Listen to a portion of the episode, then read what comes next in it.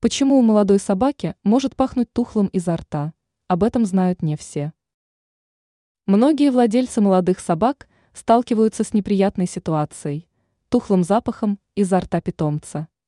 Не все знают, с чем связано данное явление. Рассмотрим причины более подробно. Рост коренных зубов.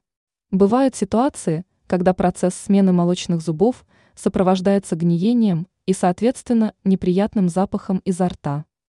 Дело в том, что старый зуб может препятствовать росту нового зуба, переходя на десну. Чаще всего подобные ситуации наблюдаются у шпицов. В этом случае хозяину следует обратиться за помощью к ветеринарному врачу. Он обследует питомца и поможет решить имеющуюся проблему. Застревание пищи в зубах. Зачастую у щенков появляются щели между зубами.